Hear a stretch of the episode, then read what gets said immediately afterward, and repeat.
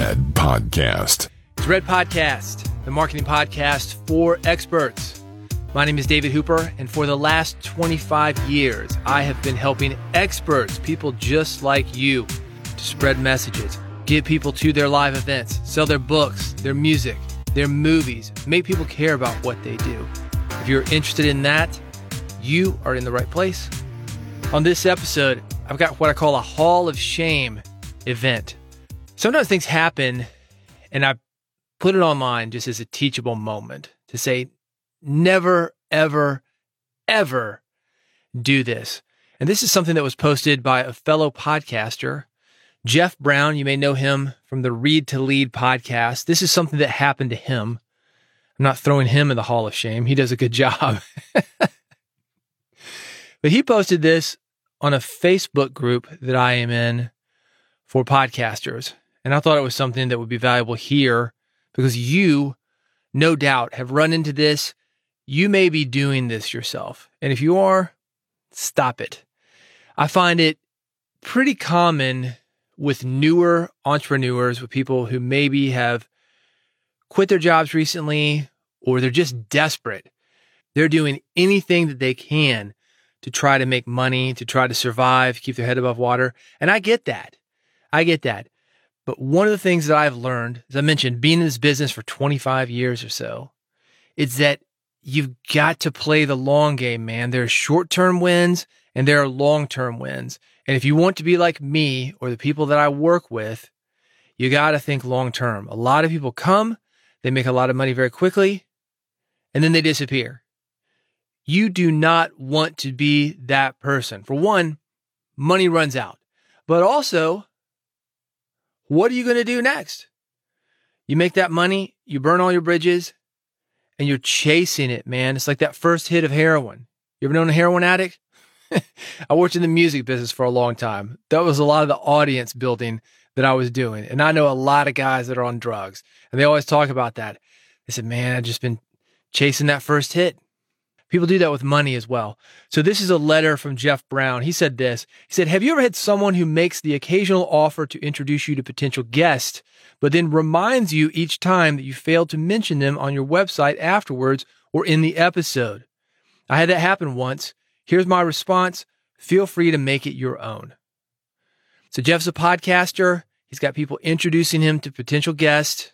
And sometimes those potential guests become guests and these people who introduce him to these guests, they're looking for credit. And here's what he said back to the guy.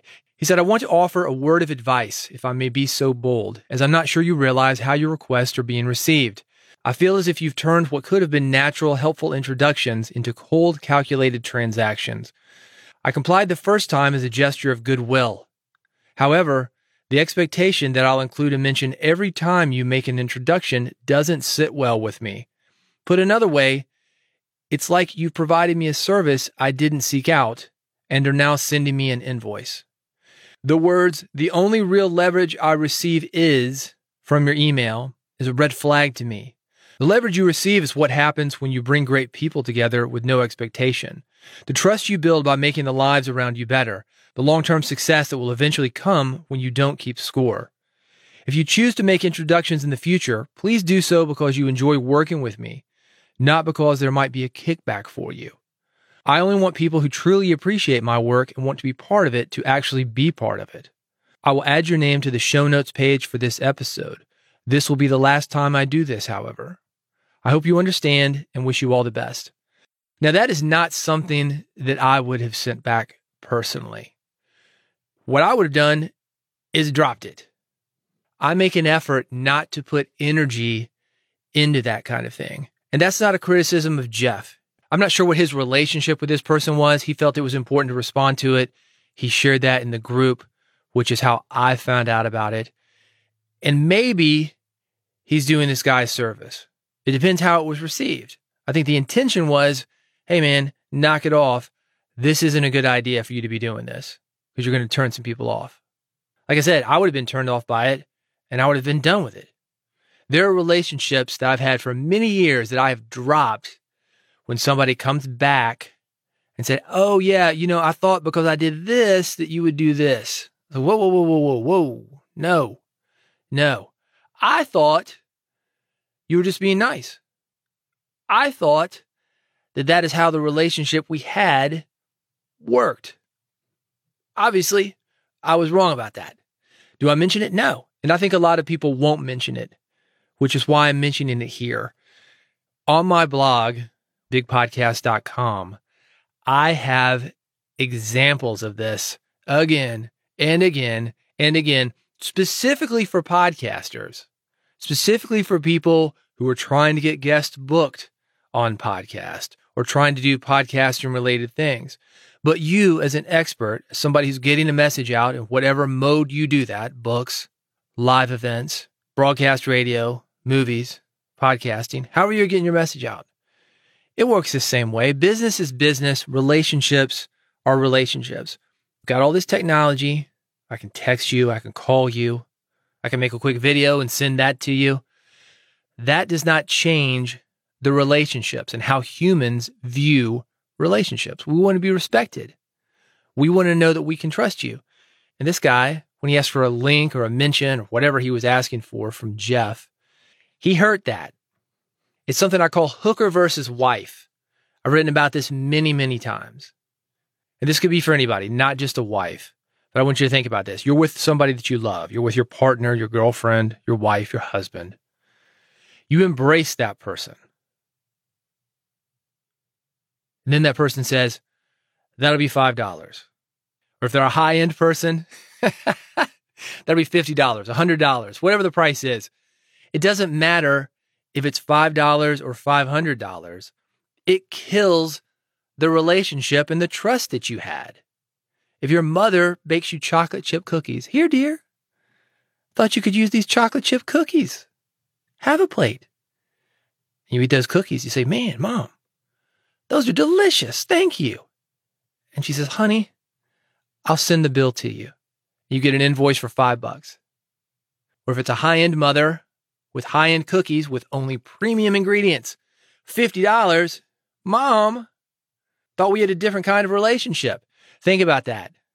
Hooker versus wife. That is the name of this. Do not do it in your business. I'm this way. I think that you are this way. When people do nice things for us, we like to do nice things in return. It doesn't always show up in the way that we think it might, assuming we go in there with any expectations. I'm not saying to have expectations. I'm saying when we do something nice, the tendency is law of reciprocity that somebody wants to do something nice in return.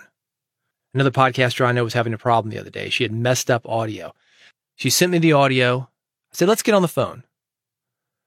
I got some questions about how you recorded this audio. It's easier for us to have a phone conversation. We get on the phone.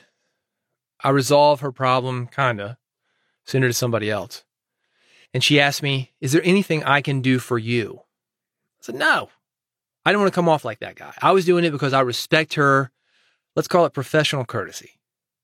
I've had people do that for me. And sometimes that's how these things work. Sometimes you help one person and somebody completely different helps you. If everybody has this attitude, we're all helping each other out. Thanks to Jeff Brown for the idea for this episode. If you want to go see what he's doing, he's got a podcast called Read to Lead wherever you get your podcast. You can search for it, Read to Lead. He interviews authors that write nonfiction, business, self help, personal growth, that kind of thing. And if you're interested in that, Jeff Brown at Read to Lead, look him up. I will have a link in the episode notes. That will be at redpodcast.com. And if you need help, if you want to spread your message via podcasting, broadcasting, that is what I specialize in. Again, I've been doing this for a long, long time. I know what it takes to build an audience. I can help you. And if you want to find out more about that, here's the website bigpodcast.com. If you've got a podcast or if you just want a podcast, I've got some episode templates there. These are fill in the blank templates that get listeners. They will make it easy for you to design episodes that people want to hear, that people share with each other, that people hear and want to be part of. Everything is at bigpodcast.com. I appreciate you.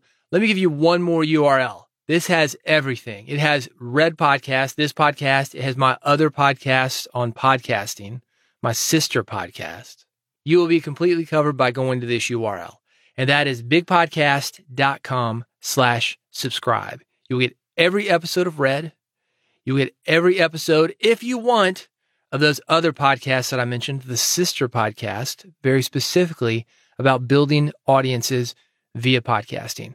Bigpodcast.com slash subscribe. I will see you there and I will see you here on the next episode of Red Podcast. Thanks for listening.